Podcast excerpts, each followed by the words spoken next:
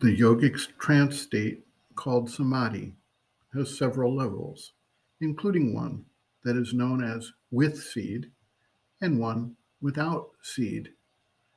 The difference essentially is that the level with seed means that it still retains the capacity to be broken by the intrusion of external stimuli and internal reaction or awakening of suppressed items in the consciousness. On a similar note, the attempt to eliminate various movements, reactions, thoughts, emotions, or feelings from the mind life body complex has to be seen as being with seed unless and until these things are actually able to be eliminated from the subconscient level where they reside and remain ready to assert themselves when appropriately stirred up either through internal processes or external stimuli. Sri Aurobindo writes, quote, It is a known psychological law that whatever is suppressed in the conscious mind remains in the subconscient being and recurs either in the waking state when the control is removed or else in sleep.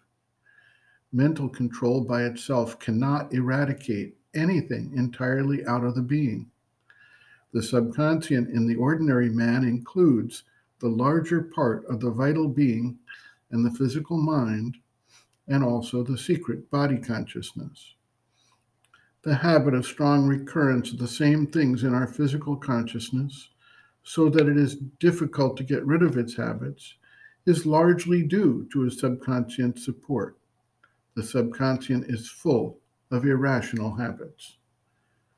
We mean by the subconscient that quite submerged part of our being in which there is no wakingly conscious and coherent thought, will, or feeling organized reaction, but which yet receives obscurely the impressions of all things and stores them up in itself, and from it too all sorts of stimuli of persistent habitual movements, crudely repeated or disguised in strange forms, can surge up into dream or into the waking nature.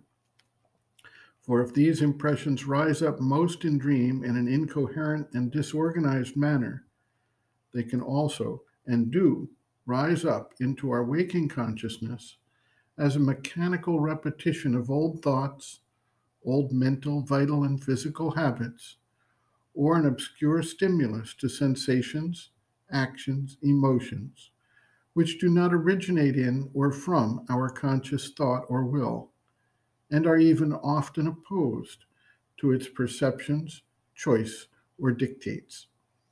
In the subconscient, there is an obscure mind full of obstinate samskaras, impressions, associations, fixed notions, habitual reactions formed by our past, an obscure vital full of the seeds of habitual desires sensations, and nervous reactions, a most obscure material which governs much that has to do with the condition of the body. It is largely responsible for our illnesses. Chronic or repeated illnesses are indeed mainly due to the subconscient and its obstinate memory and habit of repetition of whatever has impressed itself upon the body consciousness. End quote. Reference Sri Aurobindo and the Mother, Living Within the Yoga Approach to Psychological Health and Growth. Introduction The Subconscient and Its Disturbances, pages XXVII to XXXII.